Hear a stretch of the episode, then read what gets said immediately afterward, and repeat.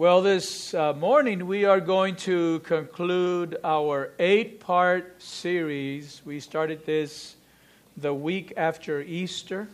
We took one week off in the middle of the series to do a standalone message, but uh, we're finishing this series up. The series has been called The Grave Robber. And what this series is, is a look at the seven miracles of Jesus that are documented in the book of John. The book of John documents seven of his miracles, and they're referred to as signs. These are signs that uh, he performed, miracles that he performed that were signs that pointed to the deity of Jesus, pointed to the fact that he was a, um, and he was and he is the Messiah. So today we're going to finish this. We've been, we've been leading up to to this message. Uh, the entire series is called The Grave Robber, and today's message is called The Grave Robber. We've seen Jesus as uh, uh, the winemaker, we've seen Jesus as a water walker. Last week was the eye opener, the multiplier, uh, the, the, different things that he has done. Uh, we've, we've seen those. But today we conclude with the grave robber. So we're going to read in John chapter 11. I'm going to invite you to turn in your Bibles to John 11, and that's where we're going to find most of, of what we're going to read. We're going to read one other portion of Scripture, but most of the time we're going to spend in John 11. I want to show you a picture of a man from Chicago by the name of Richard Sikorsky. This is Richard Sikorsky. We can show that picture uh, right now. Richard Sikorsky is from Chicago. He is 66. Uh, he's actually a little bit older now, uh, years of age. And as you can tell from the, the picture, he's a runner. He's a runner. He's been a runner for several years. In fact, he's run the Chicago Marathon more than a dozen times. Every year he runs the Chicago Marathon. And in October 2015, two years ago, less than two years ago, he, he signed up to run it. He ran it again like he had uh, previously, the uh, previous uh, 12 or actually more than 12 uh, years before that. So 2015, he ran in October of 2015, he ran the Chicago Marathon again. But this time, things would be different. This race was different because this time he wouldn't finish the race. He wouldn't finish a race because he had a sudden cardiac arrest. Around the seventh mile, he had a sudden cardiac arrest. Sudden cardiac arrest is different from a heart attack, it's more serious. In fact, it's considered clinical death. Richard Sikorsky died that day, October 2015, on the course of the Chicago Marathon. But he's not dead today because there were two young women, both of them nurses that were running the race, that were behind them. One was right directly behind him. She saw him collapse. She ran up to him, immediately started doing CPR, started doing chest compressions. The other girl, young lady, was a little further back. When she came up, she saw a lot of people around them and she stopped to see what was going on. She assisted, she did mouth to mouth. They were strangers to each other, the strangers to Richard, but they stopped to help. In fact, let's show this next picture. Another runner took this picture of several people gathered around Richard before the paramedics arrived. And these two young women worked on him with no apparent results. In fact, when the paramedics, uh, paramedics arrived and, and they took over, Richard still had no pulse. The, the young ladies continued the race, and one of them later said that she prayed for him she said, I prayed for him the rest of the race because when I left him, he was dead. Well, to make a long story short, thanks to these two nurses who started, who did the CPR, the paramedics later came in, and they were able to revive him using a defibrillator. I practiced saying that, and I still didn't get it right. And the next day, a cardiologist told Richard, So, yesterday you had a cardiac arrest and you were dead. Then he emphasized, You were dead. The following year, a year later, October of last year, Richard Sikorsky ran the Chicago Marathon again.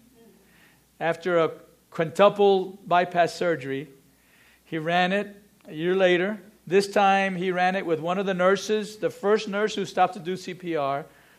And as I read that story and as I saw the picture of, of Richard and the nurse that ran with him the second time, I thought, what a difference a year makes.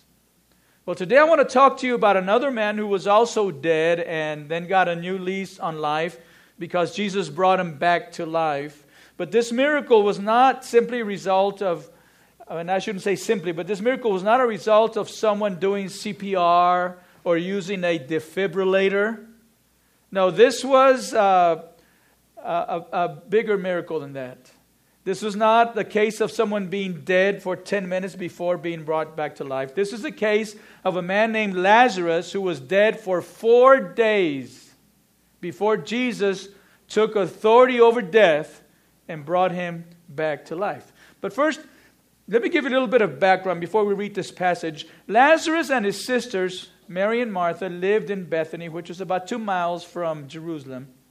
And uh, the three of them were very good friends of Jesus. In fact, John 11 5 says that Jesus loved Martha and Mary and Lazarus. He had a very special relationship with them. But one day, Jesus got word from the sisters that their brother Lazarus was sick. In fact, the message was this Lord, the one you love is sick. That's a message they sent to Jesus. So he got this message. The one you love is sick. So clearly they expected him to drop everything and to head right to Bethany. But the Bible says that Jesus lingered for two more days before he and the disciples went to Bethany. By the time he arrived, Lazarus was dead. In fact, Lazarus had been dead for four days. Now, there was a period of mourning. There would have been a period of mourning of seven days. So the sisters were still in mourning. The Bible says that many Jews had come to Mary and Martha's house to comfort them in the loss of their brother. This is important, by the way, that, that there were many Jews who were there, as we'll see later. So Jesus gets close to Bethany, gets close to their house, and when Martha heard that Jesus was coming, she immediately got up and she went out to meet Jesus. And here's the conversation that Martha had with Jesus in John 11 21. Lord, Martha said to Jesus, if you had been here, my brother would not have died. But I know that even now God will give you whatever you ask. Jesus said to her, Your brother will rise again. Martha answered, I know he will rise again in the resurrection at that last day. Jesus said to her, I am the resurrection and the life. The one who believes in me will live even though they die. And whoever lives by believing in me will never die. Do you believe this? Yes, Lord, she replied. I believe that you are the Messiah, the Son of God, who has come into the world. Now, notice the very first thing that Martha said to Jesus when she went out. It was like she had something to say to him because she didn't wait for him like I said, didn't wait for him to get to her house. She went out to meet him and said to him, If you had been here, my brother would not have died. Now, it sounds like she's blaming Jesus. I don't think she is, and we'll see that later. But what I want you to notice now is that we read a few verses later that Mary also eventually came out to see Jesus. And guess what she told Jesus? Well, let's read about it. Verse 28. Verse 28. After she had said this, she went back and called her sister Mary aside. The teacher is here, she said, and is asking for you. When Mary heard this, she got up quickly and went to him. Now, Jesus had not yet entered the village, but was still at the place where Martha had met him. When the Jews who had been with Mary in the house, comforting her, noticed how quickly she got up and went out, they followed her, supposing she was going to the tomb to mourn there. Now, let me stop reading and say, that these are the, the many Jews that had gone to comfort her and her sister. And they all got out, they all got up rather, and, and went out to, uh, to follow Mary. And this is also important. We'll see later why this is important.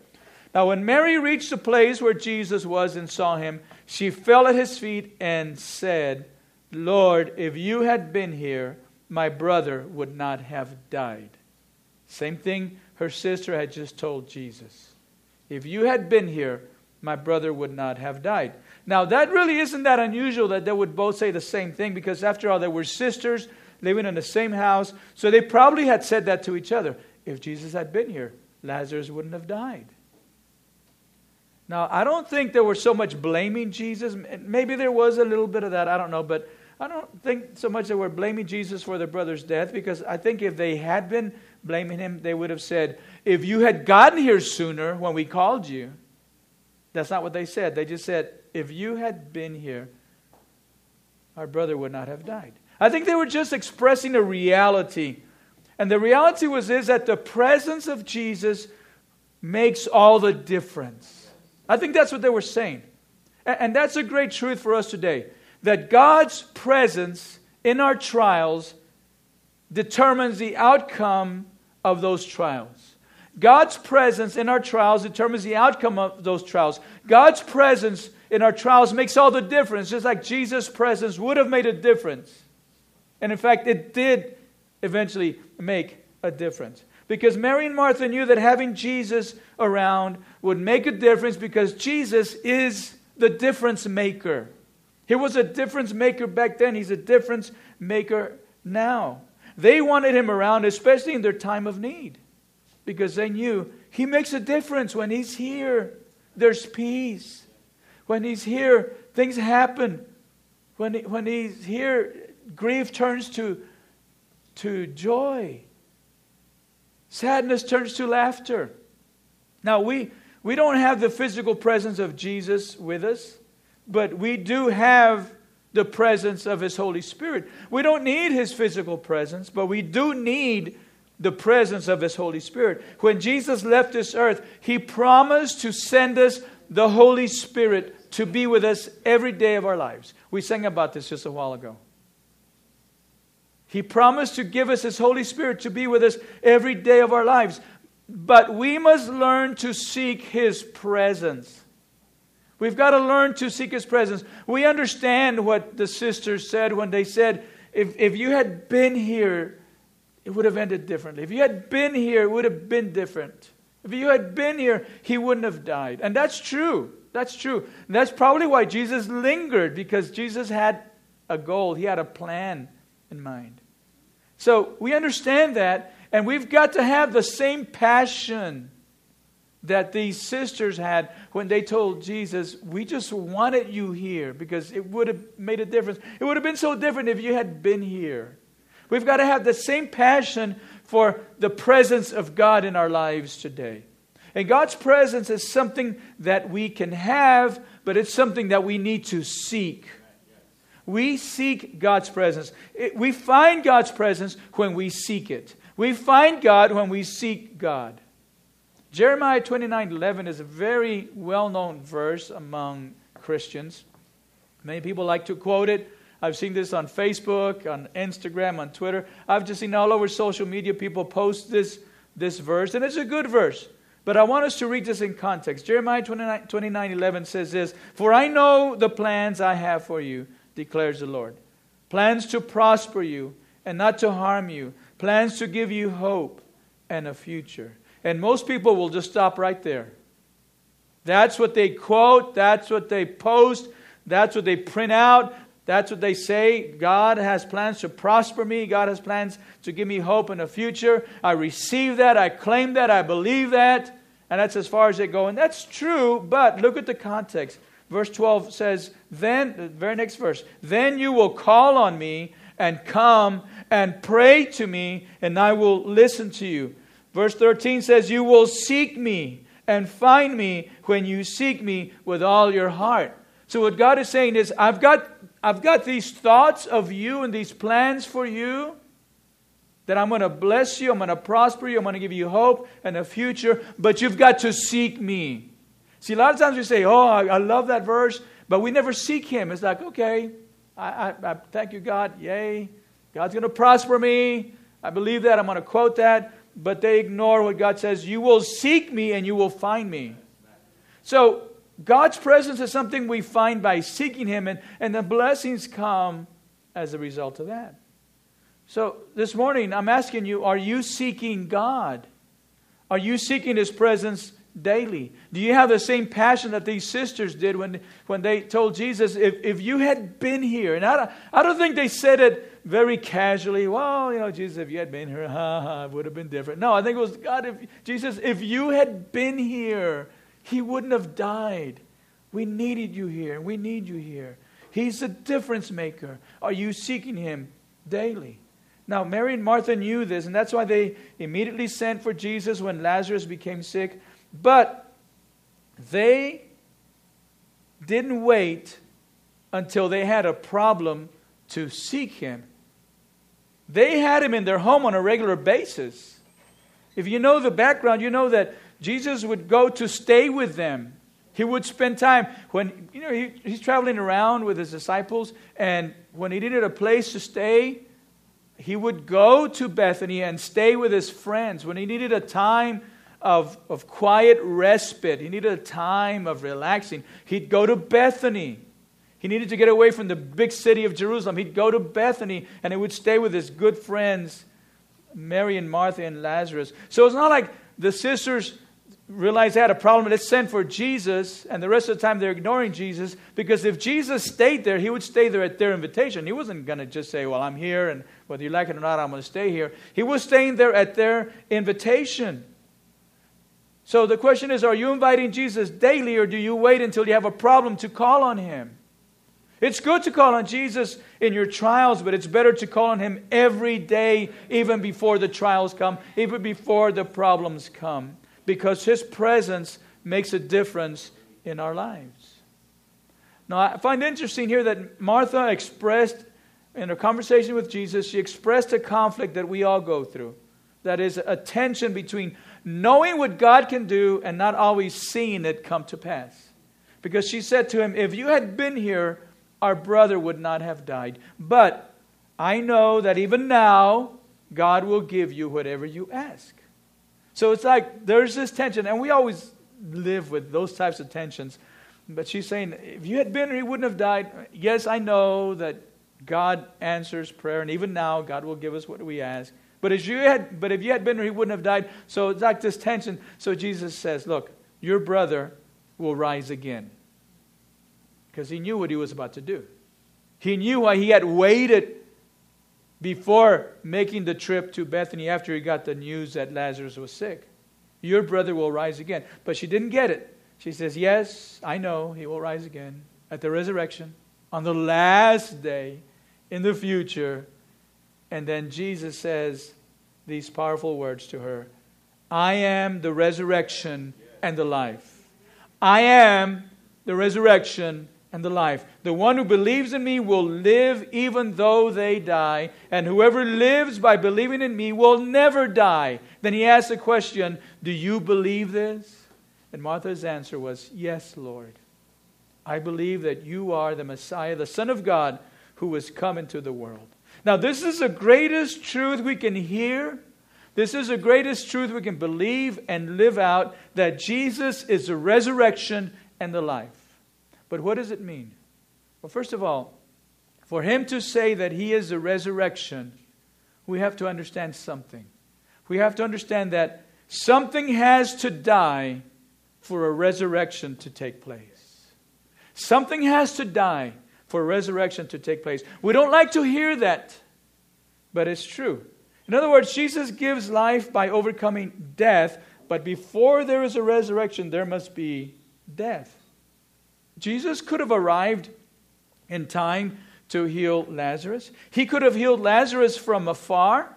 He could have just said, Be healed. He did it in, in, in uh, the case of, uh, of the, the father who, who came to Jesus for his son. He did it in other cases where he spoke from afar. But he wanted to show that he had power over death. So that's why when Jesus heard that Lazarus was sick, he told his disciples, This sickness will not end in death. No, it is for God's glory, so that God's Son may be glorified through it. This is why he told Martha later, Didn't I tell you? Didn't I tell you that if you believe, you would see the glory of God? So it's about bringing glory to God. But that's why the, the worst thing that happens in your life is not the end. Because Jesus is the resurrection and the life.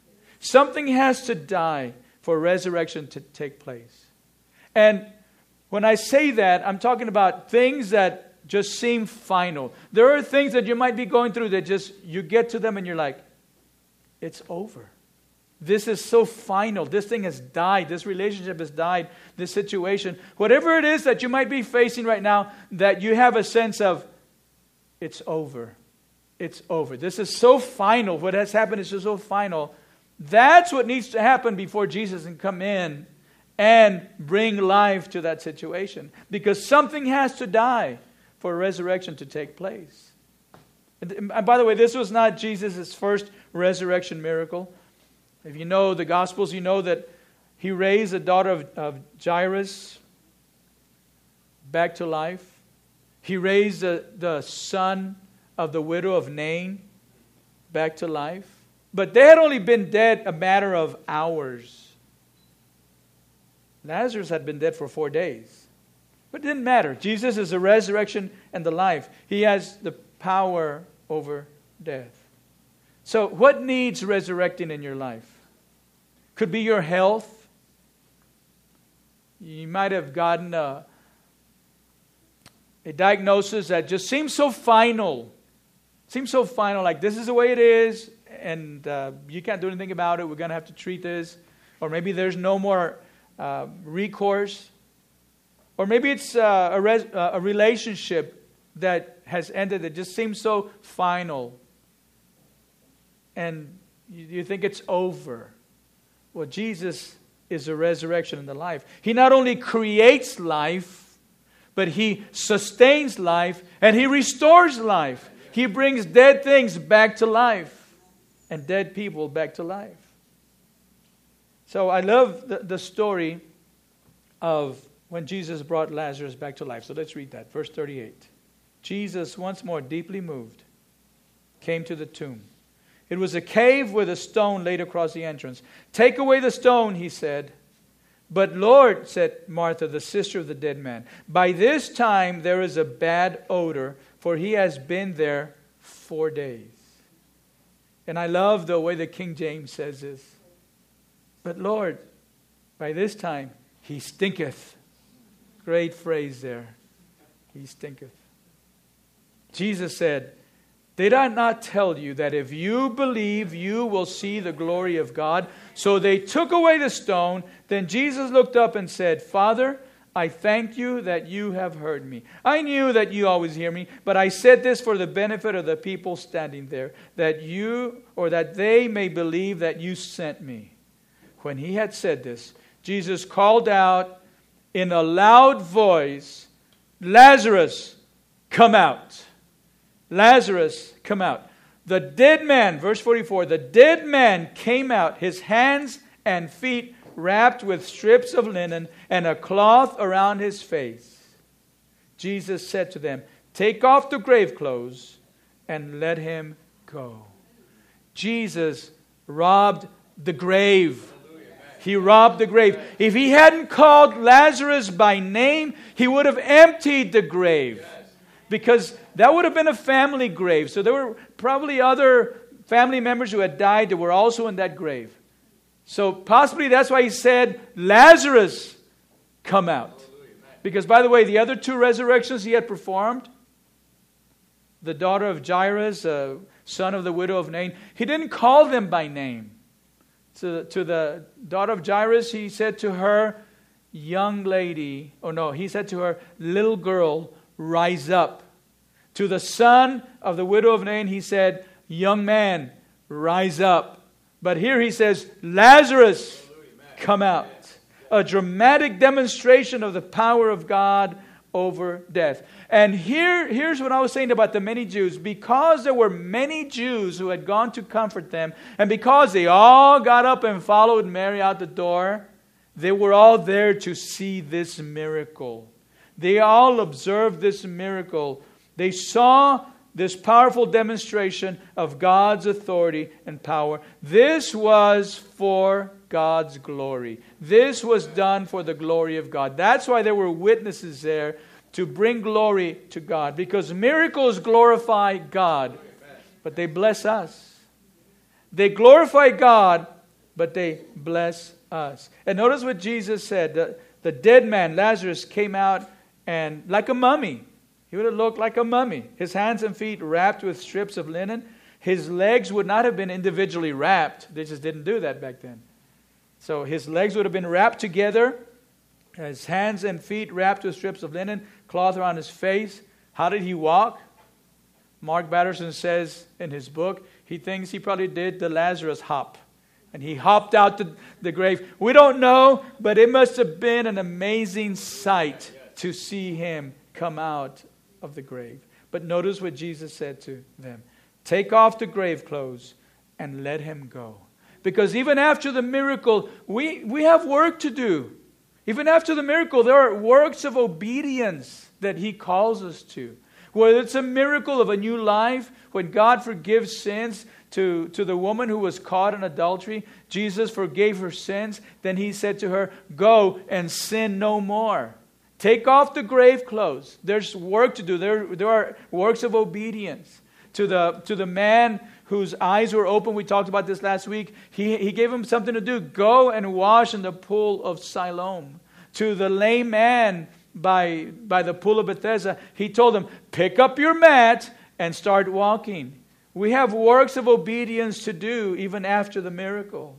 And so, what God calls us to do is not just say, Oh, God's going to bless me, prosper me. No, He wants us to seek Him, He wants us to follow Him, He wants us to obey Him, because this brings glory to God. You know, I don't know how long Lazarus lived after he died. The scholars guess, their best guess is that he lived about 30 more years. However, number of years it was, Jesus gave him a second life. And I'm going to tell you that the grave robber wants to do the same thing for you that he did for Lazarus. He wants to give you a second life. When you've reached some point in your life where you think this is final, the situation is final, he wants to give you a second life. You know, Jesus made a bold claim when, when he told Martha, I am the resurrection and the life. Then he asked her, Do you believe this? And what may be the shortest profession of faith in all of Scripture, Martha said, Yes, Lord. Do you believe this, Martha? Yes, Lord. You see, Jesus didn't just die on a cross to make bad people good. He walked out of the tomb himself to bring dead people to life. The resurrection is what our faith is based on. And it's responding and responding with a simple yes, like Martha did, that your life can be changed today. Your life can be changed today. One little yes can change your eternity. So I'm going to invite you today. I believe the grave robber is calling to you. And he's calling you out and he wants you to respond. He's saying to you, Do you believe that I can do this? Do you believe that you need me in your life? And if you can say, like Martha, Yes, Lord, then I think that'd be a great way to finish this series. And so I'm going to invite you to pray with me today. And in your prayer, to say yes to God. God wants to resurrect your life. Maybe your life is in shambles. Maybe it's because of decisions you've made, or maybe it's because others have hurt you, but your life is in shambles and you feel like you're reaching a dead end. He wants to give you a second chance. He wants to resurrect that situation. I heard a story recently of a pastor, a pastor who pastored a large church. And um, he had planted this church, it grew to several hundred. But he made a mistake. He made a mistake. And I heard this from him directly. He made a mistake. And his mistake is he had an extramarital affair. When he was found out, he said, I wanted to die. I, wa- I, kept thinking, it's easier if my wife faces my death than if she faces what I've done. And he was at a point that he just thought, this is over. I don't see a way out of this. I've dug myself into this hole. I don't see a way out. And sometimes we find ourselves in those situations where we just don't see a way out. Now, thankfully, thankfully, he allowed God to forgive him and to restore him, to restore his marriage. And whatever situation you're in, if you will give that up to Jesus, if you will say, Yes, Lord, I believe that you're the Messiah, I believe that you make a difference in, in my life. If you'll say yes to Jesus, He'll resurrect that situation, whatever it might be. If you turn to Him today, He'll call you out. If you turn to Him today, He'll call you out of that grave of sin that you're living in. He'll call you out of that grave of depression that you might find yourself in. He'll call you out like he called Lazarus out. He'll call you out of that grave of pride, despair, whatever's keeping you from enjoying the life that God has for you. But you've got to turn to him. You've got to invite him. You've got to say yes to him. So Someone invite you to do that today. If you'd bow for prayer. Father, we thank you today for your goodness, and I thank you for your power, and I thank you for your greatness. I thank you for your Son, Jesus Christ. Lord, I thank you for this series that has allowed us to see clearly the power and the majesty of your Son, Jesus. Lord, today we, we confess that we are sinners in need of a Savior. And we confess that we have been living in the grave of our mistakes and the grave of our sins and the grave of our disappointments. And God, we're not able to get out of this grave by ourselves, but you're calling us out. Lord, I believe that you died on a cross that we could come alive and we could have eternal lives, we could have a second chance at life. So, God, today we pray that you would forgive our sins. Would you pray that right now? Would you ask God to forgive your sins? God is calling you out of that grave. God is calling you out of that grave of disappointment, of sin, of despair.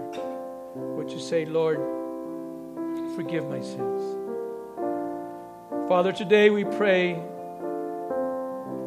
that you wouldn't just make what is bad in me good but that you would take what is dead in me and bring it to life. Bring it to life. I say yes to you, Lord. Would you say yes to Jesus right now as we pray? Would you say yes to Jesus? Jesus is asking, Do you believe? Haven't I told you that if you believe, if you believe, you would see the glory of God? Do you believe? Would you say yes to Him? Father, today we surrender to you. I surrender my life. Today I renew my commitment to you to live for you every day of my life, to seek you, to allow you to give me your resurrection life. I need your resurrection life. I need your resurrection.